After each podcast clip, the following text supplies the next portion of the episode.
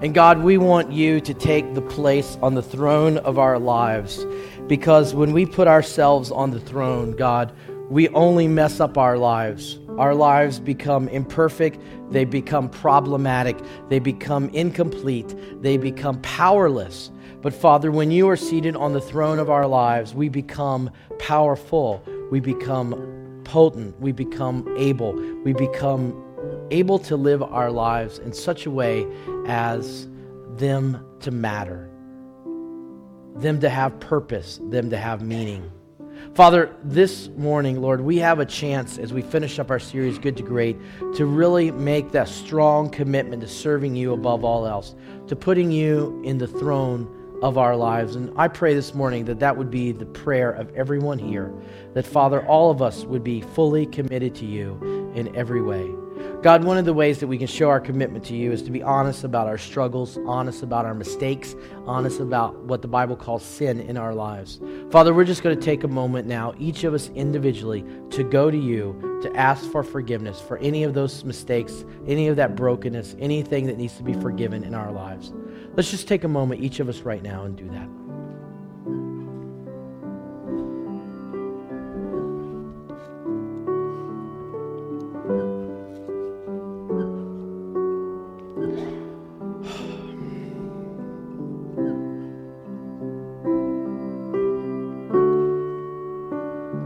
And God, forgive us. Forgive us of our mistakes. And Father, forgive us when we do things that we don't want to do. And when we do the things that we really don't want to do. We don't do the things that we do want to do. Father, we pray this morning that we thank you that because of what Christ has done, because of his life and his death, his sacrifice for us, that we are able to have a new life, but not one that's supposed to be lukewarm and halfway but Father, new life with meaning and purpose and power. And so, Father, this morning we just pray that you would help that new life be a part of our lives. Father, that you would just allow your spirit to come in and take over, seating you on the throne of our lives. Father, we pray for that this morning. In Jesus' name, amen. Well, we are in uh, the finale of our five part series, Good to Great. And uh, we're going to be talking about these issues. And the thing I struggled with this week is how do you conclude a series that is not concludable? Um, how do you conclude a series that really is not a biblical idea to begin with, in the sense that the Bible doesn't really look at how to convince people to stop being lukewarm? Why do I say that? Well, the Bible's desire is for all of us to be fully committed to God. And we see people who have moved out of lukewarmness into full commitment, but it's been through a lot of problems and a lot of issues, you know? And so the Bible doesn't really give us a 12 step program by which we can move out of lukewarmness. It kind of just says, look, lukewarmness is not of God, being hot is of God. You have to choose between the two. For me to try to do a 12 step or a five week series is difficult, and as always, I was worried. Well, not as always, but the, as always, when I do something challenging like this, I was trying to figure out how to end the series so that it would end big rather than end small. And uh, I don't know if I did that in the first service, but I get a redo. What do you call it? Mulligan. I get to do it over again here, and so I can do it better, perhaps. So, good to great. Well, I stole the title from Jim Collins. I stole the subtitle from Jim Collins, but nothing else. And uh, so, if you haven't read the book, don't worry about it. It's a business book. But Jim Collins basically says that good is the enemy of great. Let me just say for a second let's assume that you are a paper clip manufacturer. You have a paper clip manufacturing business.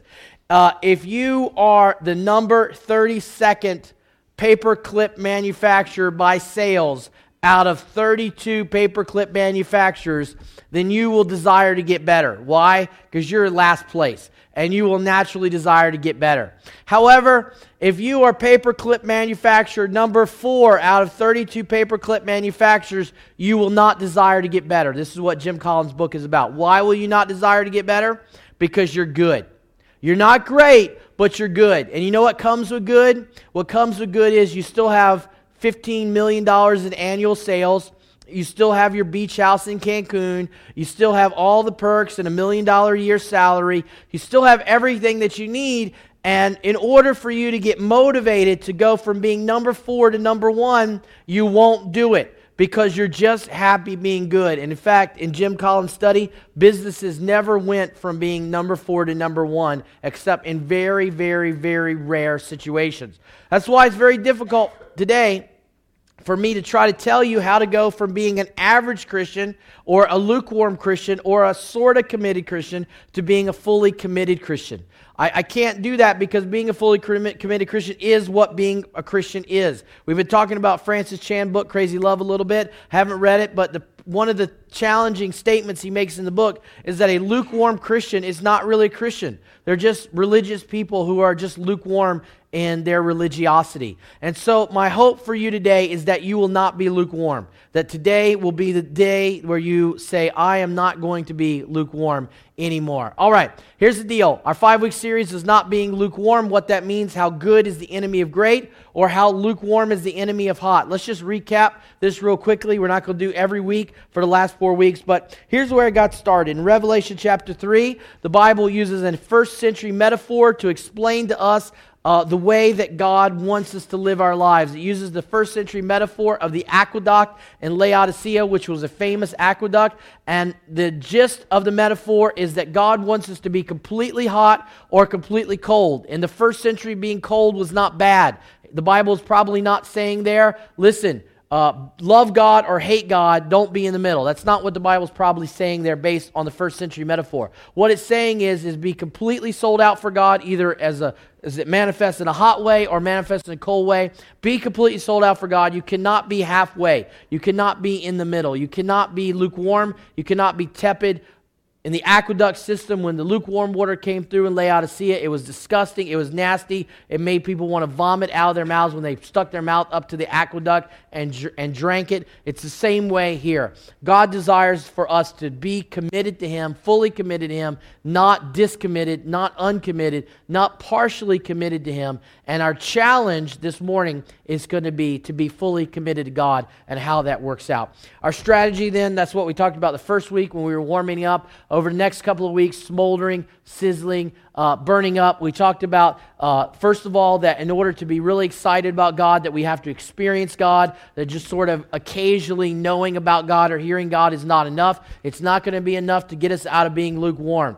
Um, also, we talked about that we have to have sorrow over our mistakes, that it's not enough to think that I'm an okay person, I'm good enough, you know, everything's fine, but there actually has to be some sorrow in our lives that leads us to repent of our mistakes, that turns us away from the way we used to live, that turns us back towards God. We talked about um, our need to never give up, that the world is going to challenge us to not to be lukewarm because lukewarm is the best place from the enemy's perspective, right? Because you're not really a Christian, yeah, you might go to church. Yeah, you might, you know, give some money. Yeah, you might help out from time to time. But you're not really Christian and you're not really in the world. You're just kind of in the middle. And so in, in many ways, the Bible would argue that that's probably the best place the enemy would like you to be. Because when you're in the world, you know that there's something, you know, something messed up. All the drinking, all the boozing, all the crazy living uh, pushes you towards God because you know there's no answer there. But when you're just okay, when you're good, you don't feel the need to go towards being bad. You don't feel the need towards going, going great. You're just good. You're okay. And that's what happened in Laodicea, right?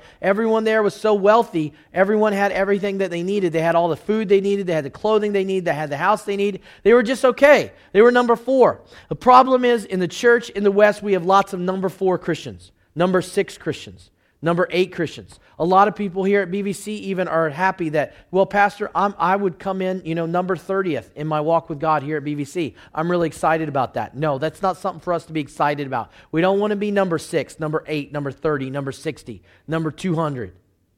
At least God doesn't want you to live that way and doesn't want you to be that way. Well, today we're going to do thermonuclear. We're no longer burning up. We're going to try for thermonuclear. I don't know if that's going to happen, uh, but if I can set off an explosion in your life for the Lord, then I'm going to try here this morning to do that. All right, here we go. Thermonuclear. Let's see what the Bible says. We're going to look at Hebrews chapter 12. Uh, unfortunately, the Bible doesn't give a thermonuclear option. Um, it just sort of says you have to not be lukewarm. And so we're going to look at one example, though, I believe that covers the basis. Hebrews chapter 12. Um, and uh, open, if you want to, open up your Bibles to Hebrews 12 because we're going to look at it a couple times. It's going to be up on the big screen as well. Hebrews chapter 12, starting in verse 1.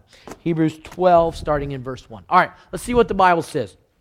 Therefore, since we are surrounded by such a huge crowd of witnesses to the life of faith, let us strip off every weight that slows us down, especially the sin that so easily trips us up, and let us run with endurance the race that God has set before us. We do this by keeping our eyes on Jesus, the champion who initiates and perfects our faith. Because of the joy awaiting him, he endured the cross, disregarding its shame. Now he is seated in the place of honor beside God's throne. Think of all the hostility that Jesus endured from sinful people. Then you won't become weary and give up. After all, you have not yet given your lives in your struggle against sin. So take a new grip with your tired hands and strengthen your weak knees. Mark out a straight path for your feet so that those who are weak and lame will not fall but become strong. All right, we skipped over a couple verses there uh, that talks about that issue of dealing with repentance because we talked about that last week. Let's deal with this today. What makes a person go from lukewarm to hot? How can I challenge the church in the West? How can we, as the church in the West, decide that we don't want to be lukewarm anymore, that we want to be hot, that we don't, don't want to be hot, that we want to be completely hot, that we want to be thermonuclear for God, that we want to be completely committed to Him above all else? How do we do that? How do we transform lukewarm people into hot people? Well, here's some things. Three ideas. You don't have a handout. Don't focus. Don't worry about the handout today. Uh, we had technical difficulties, but it's probably okay because I don't want you filling in blanks. I want to just see if we can walk through this together. First of all, we must set our focus on Jesus. Let me tell you a story. How many of you watched The Biggest Loser on TV? Anybody like that show, The Biggest Loser? Okay, Eric does. Uh, my wife does. I don't know what that says about them. Every Wednesday night comes on, I find my wife watching it. I'm like, hey, biggest loser, how's it going? and uh, sorry, she's, it's okay. Uh, I don't mean it in a bad way. It's just poking fun. But you know what? Biggest loser, if you've never seen on TV, what's the purpose of it? To lose weight, right? You got these people who are like 400 pounds, and they come in and they're trying to lose weight, and, and the, the winner, whoever loses the most weight, is considered the biggest loser, considered winner. But you know what the controversy was a couple weeks on the show? I mean, you know, after a while, everybody figures out how to game the system. And you can do certain things in a given week whereby you're safe the next week from being kicked off. Guess what happens in the span of when a person, uh, certainly some of the people who have been gaming the system recently, when they win the pass that allows them not to be kicked off the show the next week, guess what they do that week? Do they try to lose as much weight as possible or do they do what? They didn't do anything.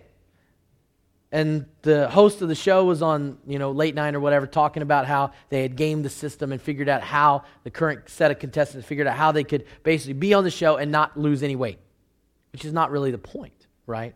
But yet, the problem is, is that most of us try to do the same thing. We want to be able to game the system with God. We want to try to be able to come to church, to be somewhat religious, to be sort of religious, to be sort of with Jesus, but you know what? To do what?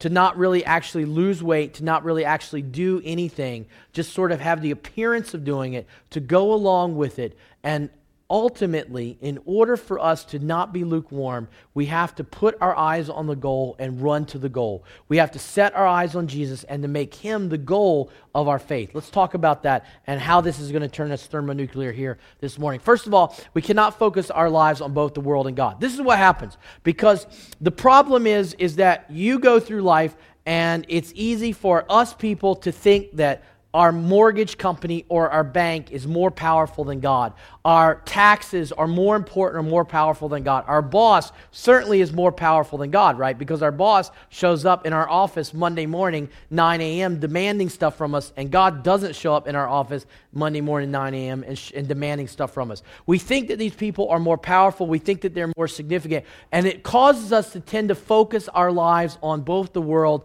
and God. Now, there's two issues here. There's just a general issue because the Bible tells us that we cannot serve two masters. I mean, that's just a, a general proverb, a general principle. And we cannot, on the one hand, serve our career or serve our fame or serve our ego or serve our pride or serve our money and serve God as well. We cannot do both. But this is the problem with lukewarm people. This is the problem with the church in Laodicea. The church in Laodicea, they had so much money and they had so much influence and so much free time and so much stuff that they were going on that they didn't try to do the world. They tried to just simply do both. They were committed to doing both, that when it was good for them to do the world, they did the world, and that when they were committed to God, they were trying to do that too. Here's what happens there's two paths.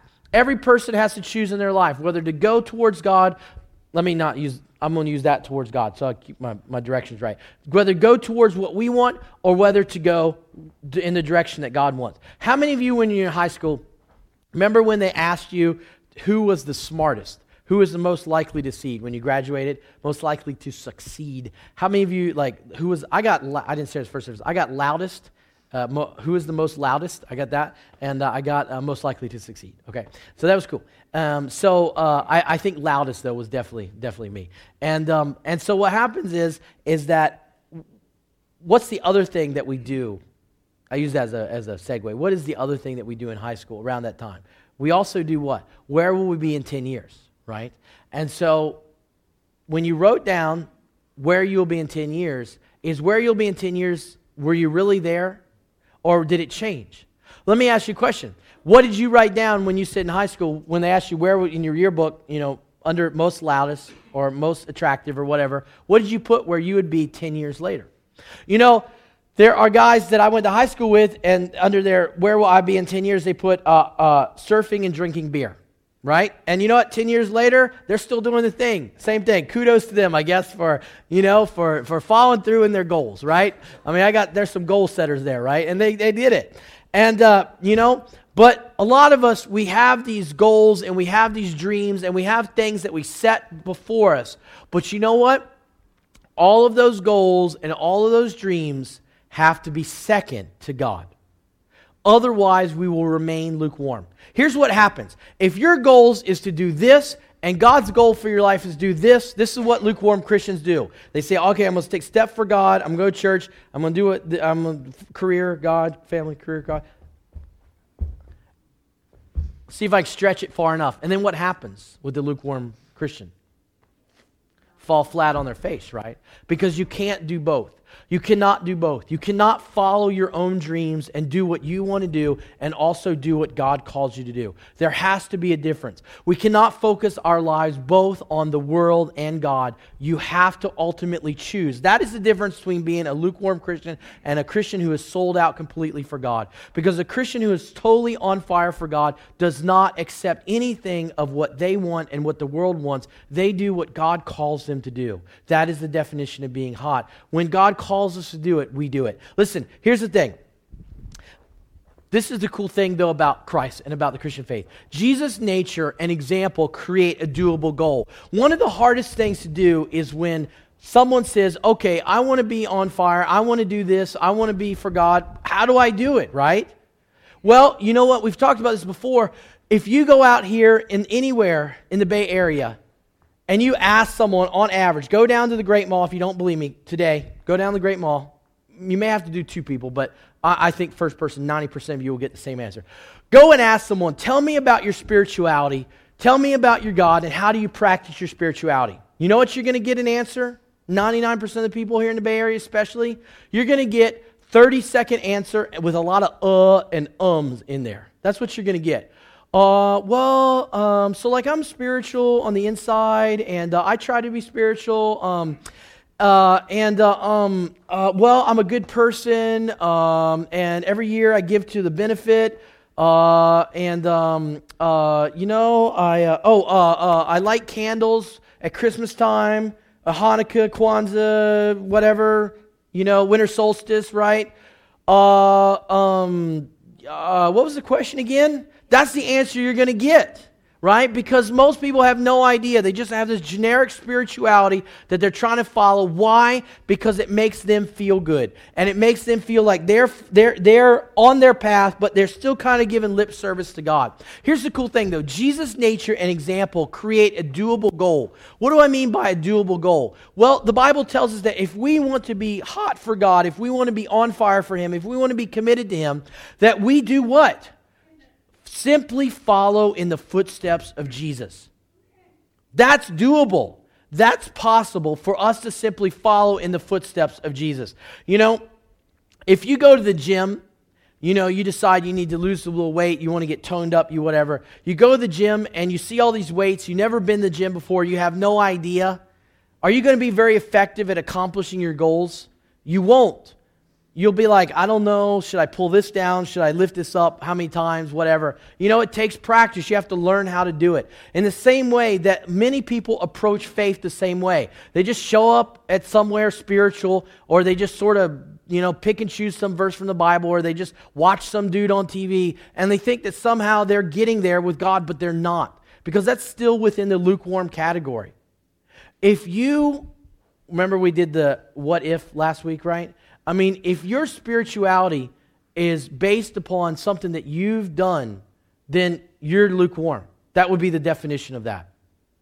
The Bible tells us that to be hot for God, we follow after Jesus, that we are his disciples, that we walk in his footsteps. So it means that's what being a disciple means. Being a disciple means we do what he does, we do we obey what he calls us to do. That is the way that we move from being lukewarm to hot. Anything other than that is just lukewarm. Anything other than that is the definition of being lukewarm. Jesus' nature and example create a doable goal in our lives, and we follow that because it is the example, the path that He has given us to say. This is the thing that's funny, right? We are lukewarm people are so busy trying to plot out their, their, their lives they're trying to, they're so busy trying to do what they need to do, and then they try to plot out what God wants them to do, sort of like, okay, I'm going to fit church in, I'm going to fit this in, I'm going to fit this in. And you know what the ironic thing is? The ironic thing is, is that God has given us these footprints that we follow, and that's all we have to do. Now, I'm not saying it's easy, but I'm saying the footprints are there. That when we follow Jesus' example and we commit to doing that every single day, not Sundays, not Easter, Christmas, but every single day that we are following Him, that is what opens the door. That commitment to do that, that discipline to do that, is what allows us to be not lukewarm, but to move towards being thermonuclear. That Jesus' nature and example creates a doable goal. It's something that's possible for us to do because of His example, because He has already showed us what we need to do and has called us to do those very things. You know, I mentioned this a couple weeks ago, but lots of people come to me and they say, Pastor, you know, God's not really telling me to do anything. If, God, if you feel God is not telling you to do anything, that's a, that's, a, that's a great example. You're a lukewarm Christian. Because it means you have no idea what God wants you to do. No idea what God wants you to do means you don't really know Him very well. Not knowing Him very well means that you, are not going to be able to, to do what he says. Now, of course, I'm talking about people who have been a Christian for a while. If you've been a Christian for a week and you don't know what God wants you to do, welcome to the club. We've all been there. That's what happens, right? Okay, we're not talking about people who've been saying they've been a Christian for, uh, for a week. But if you've been a Christian for five years and you don't know what God wants you to do, in general, I'm not talking about specifically, okay, but in general, it's a break, breakdown there. Lukewarm. It's crept into your life. You got to get that lukewarmness out of there. You got to be hot for God. Jesus' nature example created doable go for us. Listen, God made a plan that is not generic or confusing. If you love God, follow Jesus. That is what it requires for us to do. If you want a surefire definition of not being lukewarm, just do whatever Jesus would do. Just do what he does, follow him, follow in his footsteps, and you will be there. You will be there. Secondly, real quickly, is that we must give up everything. Now, I know some of you are going to say, wait a minute, Pastor. I don't like this because you've been telling me for a long time that I don't have to give up everything and move to Africa and be a missionary to be on fire for God. Well, that's true. You don't. But I'm going to nuance that a little bit today. Because in order for you to be on fire for God, you have to be willing to give up everything. Let me give you two examples. First of all, the world even tried to get Jesus to be lukewarm. You know, Jesus was going through his life. Let me just read this because this is crazy, crazy here. Bible says this Think of all, Hebrews 12, 3, think of all the hostility Jesus endured from sinful people. Then you won't become weary and give up, right? You know, Jesus himself, when he was going and trying to be hot and trying to do everything that God asked him to do, that when he did, when, that when he did it, successfully, completely successfully, I might add. When he did it, people, the world did not let up trying to convince him to not follow God's plan, but to follow his own plan. Listen, if you think the world is going to allow you to be hot for God without giving you any static or any problems, you're fooling yourself. It's not the way it's going to be. But here's the beauty of it because Christ has already done it first, you are capable of following in his footsteps. You're capable of being motivated by that. Listen, I don't know what your sport or what your hobby is, okay? You know, CJ, his favorite hobby is knitting. Did you I don't know if you know that or not. And he loves to knit. He's out there knitting all the time, you know, and just knitting, knitting, knitting, right? And you know, a couple years ago, he had the opportunity to see the world champion knitter. I mean, this lady was knitting like crazy and just the fastest uh, Guinness Book of World Records in knitting, right? Amazing. And you know what? Seeing all that knitting, seeing the power of that knitting caused him to be motivated to be what? A better knitter. If she can do it, I can do it. If you go to the gym and you see someone pumping a lot of weight and you're trying to get up to that, it motivates you to do that. If you see someone who's successful in their career and you want to be successful, it motivates you to be successful, doesn't it? Listen, Christ's example for us should motivate us to be able to be like him. We see what he endured and we see that he was successful in following God's plan and being thermonuclear in our lives. It should motivate us to be equally thermonuclear in our lives. Now, some of you may say, oh, Pastor, but, you know, Jesus is God's son. Jesus, Jesus was fully divine. He, he, he, had a, he has an edge on us that we don't have. He is super powerful, and we are just weak. But you know what? We will never experience one iota of the struggle that Jesus experienced because he was the Son of God, that the world threw everything it could at him, we only get a small percentage. So, you know what? It balances out. We are able to be motivated by Jesus' example to be thermonuclear, to be hot. You know, here's the thing about being hot in the church in Laodicea, the church in the West. As a pastor, it's fourth church I've pastored, and I've learned, you learn as a pastor, that you never gauge someone by their looks, meaning how they look at you on Sunday morning. Because invariably, you'll have somebody on Sunday morning going, you know, like this while I'm speaking, and the next Sunday they'll come back and they're like, Pastor, on point three, I was really thinking about that, and you mentioned this, and I want to know what, you know. And I'm like, you, but you were asleep. how do you know that, right? But so you can't ever judge people by their looks. But there, but there are some universal truths that I've found uh, looking out over uh, different, very different groups of people over the years, is that when you talk about this issue of being hot, and or this issue in general of doing things for the kingdom and following Jesus' example, you know what the most common look I always get back is? It's the who me look. Who me? You're, you're not talking about me, Pastor. I mean, I know I'm not hot for God, but I'm not, I'm not, you know, like cold for Him. I'm not like, I'm, I'm just sort of in the middle. I'm just lukewarm. The who me look is the ultimate lukewarm experience because you're not it's not me that pastor's talking about. It's not me that the Bible's talking about, it's someone else. And yet and as lukewarm people, we become excellent at rationalizing away what God is calling us to do. We become excellent at it. Hey, you know what? I don't, I, you know, I'm supposed to go to the gym on Tuesday, but you know, I just, I got so much work and I got family thing, and I just rationalize it away, right?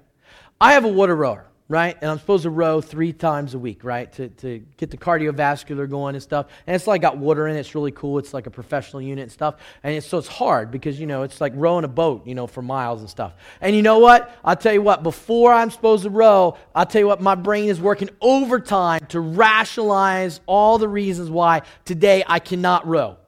I can't do it. I got meetings. I got uh, Wyatt needs attention, not that I would play Wyatt otherwise, right? Uh, my wife needs attention, not that I would give her attention otherwise. I mean, I come up with all kinds of excuses of why I don't want to do it, and I rationalize it away. You know what? You might be a lukewarm Christian if you rationalize away all the time and by the way, I'm not talking about like we all rationalize away. I don't have to go to church today because uh, I've got a meeting later today. I've got to prepare for. We all do that rationalization. That that is not even on the lukewarm thing. You know what a great lukewarm rationalization is? Who me? Well, you don't understand, Pastor, because you're talking about me doing things and giving up stuff, but you don't understand because, you know, the Bible talks about us being the body of Christ, and I'm with that, but you know what? I'm the pinky. I'm just a pinky. You know what the pinky does? You don't even need the pinky for the hand. The pinky's just there to support everything. I just come to church on occasion uh, and I support other people. That's my role in the kingdom. You might be a lukewarm Christian if you believe that baloney.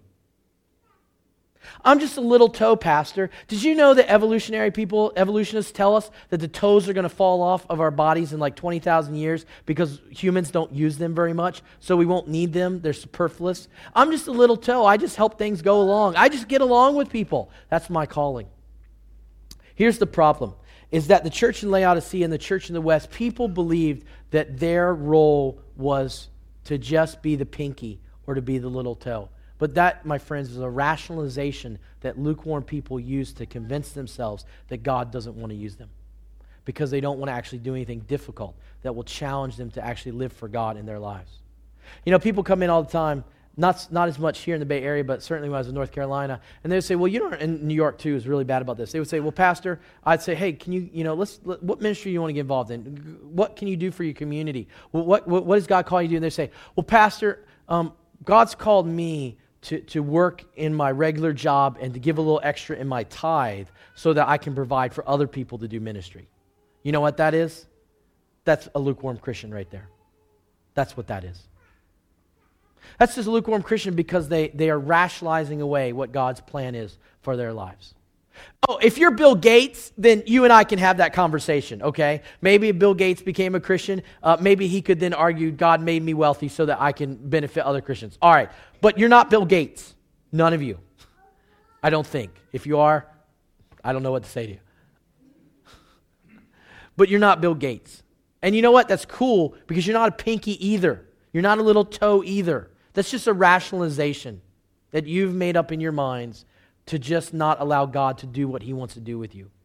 What happens, right?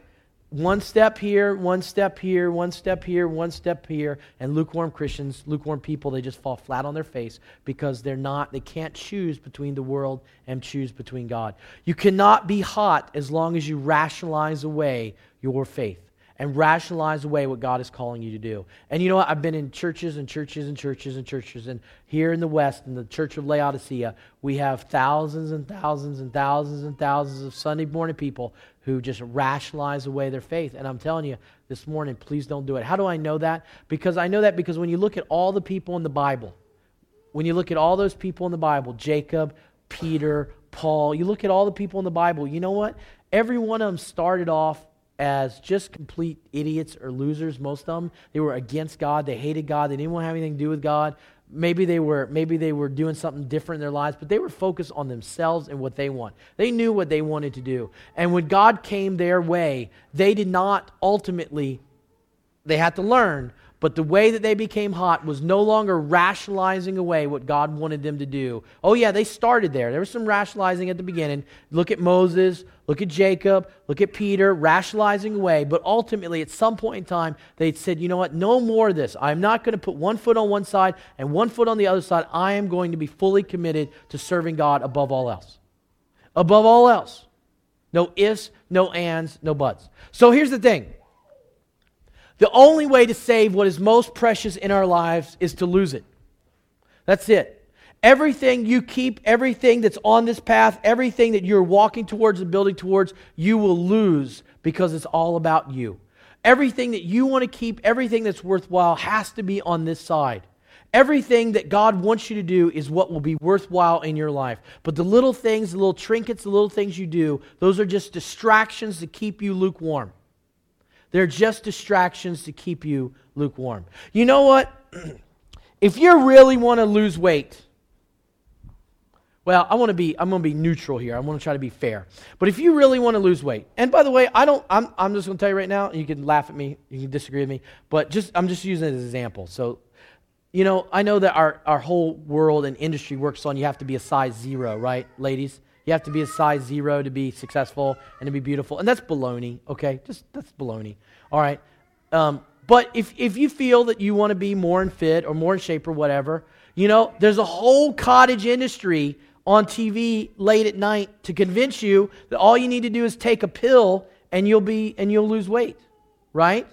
Or that you just need to do this little thing or get an ab blaster and, and you'll lose all your weight and you'll get be in shape and all this other stuff, right? And people always continue to buy that stuff. Why? Because they want just the easy solution without doing it. They want to feel good about it. They buy the exercise equipment, and I'm guilty of this. They buy the exercise equipment, they put it in their house, and they say, Look at my beautiful exercise equipment. But yet they don't do it. Look at the beautiful Bible I have that my mom got for me, but yet I don't use it because I'm just lukewarm. I'm just not committed. I'm just sort of in the middle. One foot on one side, one foot on the other, and that's really about it. Not committed at all.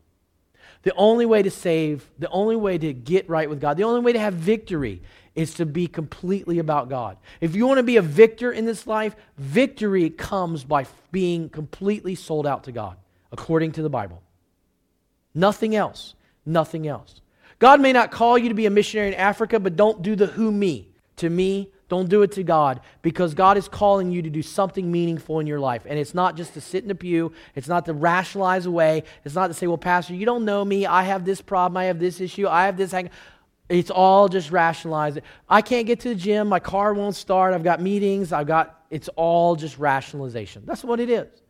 And the older you get, the better you get at rationalizing away. Because the smarter you get and the more experience you get at making excuses. Right? That's right. That's the truth. That's not easy to hear, but that's the truth. I'm good at making excuses. Let me tell you. I, mean, I didn't tell you this first service, but this, I mean, you, want, you, want, you want to know the best way to make excuses? Read the Bible really carefully, because then you know where all the little, like the little fine lines are. You know what I mean? I can make excuses about my spiritual life better than anyone I know. I guarantee you. I'll go to the mat with any of you on that. Okay? Because the nature of being human is that we want to make excuses instead of following God. We will never be hot. We will not approach thermonuclear as long as we do that. Real quickly here, we've been talking about service. Let me just hit this here at the end. Not enough time as always. But thirdly, we must gracefully lead others as well. In order for us to be committed to God and thermonuclear and hot in our relationship is going to require us to lead other people towards God as well. You cannot get you, I do not believe this will happen. And I can prove it, I think, from looking at different people in the Bible. For example, Peter, Paul, Jacob, Moses, some of those people I talked about. That if your spiritual life is like a hockey stick, you know, an exponential curve, right, upwards, then for you to get thermonuclear is when you hit that exponential curve. I can pretty much say with some amount of, uh, uh, uh, of um, data behind me that the way that you will get to the hot to the to the hockey stick. The way you'll get to the exponential curve is that you will be following Jesus, and at some point in time, in following Jesus, shortly after you become committed to following him, you will start teaching and leading other people to Jesus. You will make disciples, and when you do that, that is when that will take off. That is when you will go to being thermonuclear. Serving and teaching others is where it's at. You must learn God's plan for our life to serve others. Listen, here's the problem. Sometimes people come into BVC for the first time and they'll be like, hey, Pastor, I'm so and so, and uh, I want to get involved in helping out with. Uh, I want to. I want to do ministry. Uh, I want to. I want to. And they never say something small. They're always like, you know, I want to feed everyone in San Jose. I'm going to start here this week. Let's feed everyone in San Jose.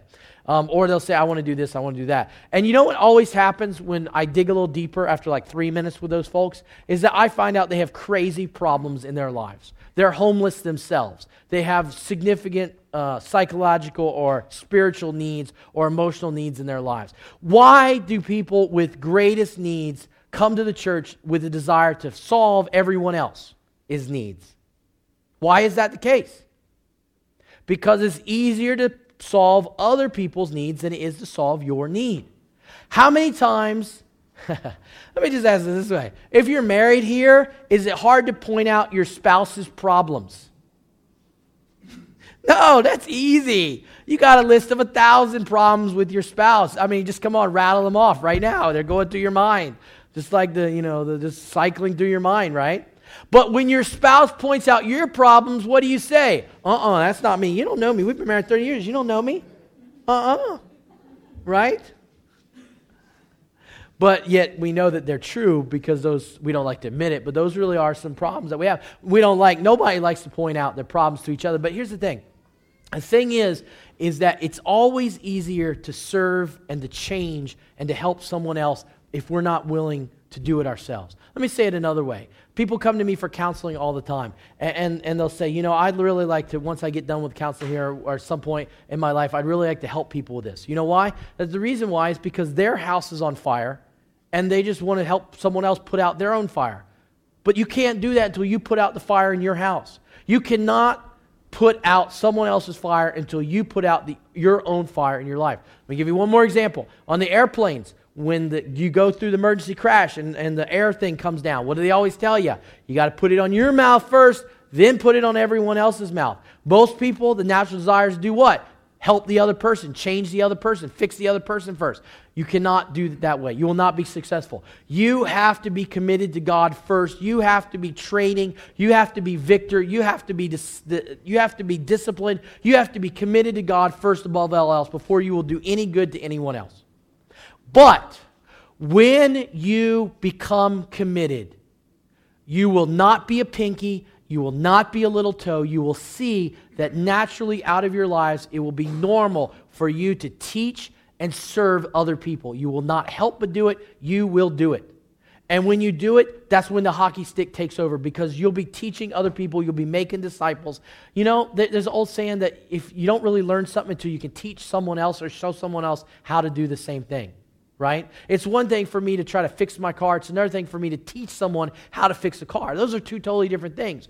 Most lukewarm Christians are just happy muddling through, pretending to fix their car, while meanwhile it sits up on four risers in their yard. But to be thermonuclear, you're not just fixing your own car, you're actually helping other people fix their car as well. Oh, I know who me. I see all the who I see I, I see all the who me's right now. Oh, I can't teach. I can't tell anyone. Who am I? Who me? Who me? I'm just a pinky. I'm just a little toe. No, you're not. That's just a rationalization that you've been convincing yourself of for years. And it's a lie. And you know what? It's a lie that will damage your life and destroy your spirituality faster than anything else because it's a rationalization. It's a lie you've made up to convince yourself that God doesn't want to use you, but God does want to use you. You know what? All the people in the Bible, I know people look at me funny, but I can't help it. My Old Testament professor was too good in this area. You know, the, the, and too convincing. Everybody who's in the Bible, except for Jesus, they were all knuckleheads, morons, and idiots. They were. I know we call them saints now, but look at what they did. They were idiots. They lived their life like idiots. They only not stopped being an idiot when they committed their life to God and God got a hold of them. And shortly after that period, they started serving God completely, and it was natural for them to turn everyone else around them also to following God too. They were knuckleheads. They had who me looks too. I guarantee you. I mean, Moses was the most ultimate who me. God came to him, spoke to him directly. He's like, who me, God? Choose someone else. I can't talk. That's a good rationalization. Uh, I can't talk. So, uh, I mean, would he make that up in spur of the moment? Did he invent that? I mean, come on. That's, that's not a good one. I was being sarcastic. At least he could have said something like, uh, you know, God, uh, I don't speak their language. I mean, something. Make up something more realistic, you know. We must learn God's plan for our lives in order to serve others, and we will find this is the case. We will find that as we serve and grow, we will naturally teach others. We will make disciples of other people. So here's, I'm going to end right here. I'm not going to flesh this out a whole lot because you know what? If you're not committed to serving God completely, if you're not, if you're still trying to do this like this and stretch yourself between the two, you're not going to get to this point anyway. But if you're at the, if you're at that point where you're at the base of the hockey stick and you're ready to explode and be thermonuclear for God, then you get your life right with God completely, serving Him completely. And then when you do that, when you're following Jesus, it will be natural for you to teach and lead other people to knowing God. How, how do you do it? Well, I'm not going to deal with that here, but you follow Jesus and you will have the answer. That's, that's the best thing I can tell you this morning. You follow Jesus and you'll have the answer. It'll be natural for you to talk about God. It'll be natural for you to reflect on God. It'll be natural for you to serve Him. You know what? I didn't say this in the first service, but I'll say it here. And you'll, some of you will be mad. But, you know, a lot of times uh, ladies come to me and they'll say, and this is just my opinion. I mean, I think it's biblical, but they'll come to me and they say, My husband's not a believer. What do I do? And I'll say, You know what? You got to serve him like Jesus would serve him. You got to serve him with the same love that Jesus has for you. And you know what? They laugh at me. They're like, oh, no. I mean, this is like, if you're here and you're thinking, oh, this is the conversation I have, Pastor, uh, this is conversation I have every single single lady I've ever had. Same conversation. Okay? I mean, single coming to church lady. Let's say, Pastor, I can't do that. I can't, I mean, I can't do that. That would be too hard, too difficult. Okay, but that's what you're called to do, right? God, and it will happen naturally, by the way. God has defined us and designed us to be able to help people. And every single one of us, God wants you to be the, not the little pinky, but has a specific plan for your life that involves teaching and leading other people into good relationship with God. It will happen naturally when you make that commitment. But until you make that commitment, as long as you're being lukewarm, it's never going to happen. So today you have to decide. You have to decide whether you're going to be willing to give everything up for God or whether you're going to stay lukewarm. If you stay lukewarm, you're never going to be happy. You're never going to be satisfied because you're going to be living a lie. You're going to be uh, surfing and drinking beer, right? But then at the same time, you're going to be going to church. And you know what? Those two things don't go together. Not that surfing and going to church doesn't go together. It's because you're living your life for yourself and you're living your life for God and trying to do both, and you can't do both. So you have to decide. Let's pray. Father, I just come before you this morning, Lord, and I pray for all the folks here. Lord, I know it's not easy to hear, and I know it's very difficult to do. But Father, I pray that, that each person here would decide to follow you above all else, that would commit their lives to you above all else, that they would experience a thermonuclear explosion of your love and grace in their lives because they are serving you and they are committed to you. Father, I pray this morning that they would naturally reach out um, to everyone, and they, they, it would be just it would just come out of who they are. That they would teach other people, that they would challenge other people, that they would serve other people. Father, it's just natural. It's just the way it works. Father, I pray this morning for every person here that you would bless them, encourage them. In Jesus' name, Amen.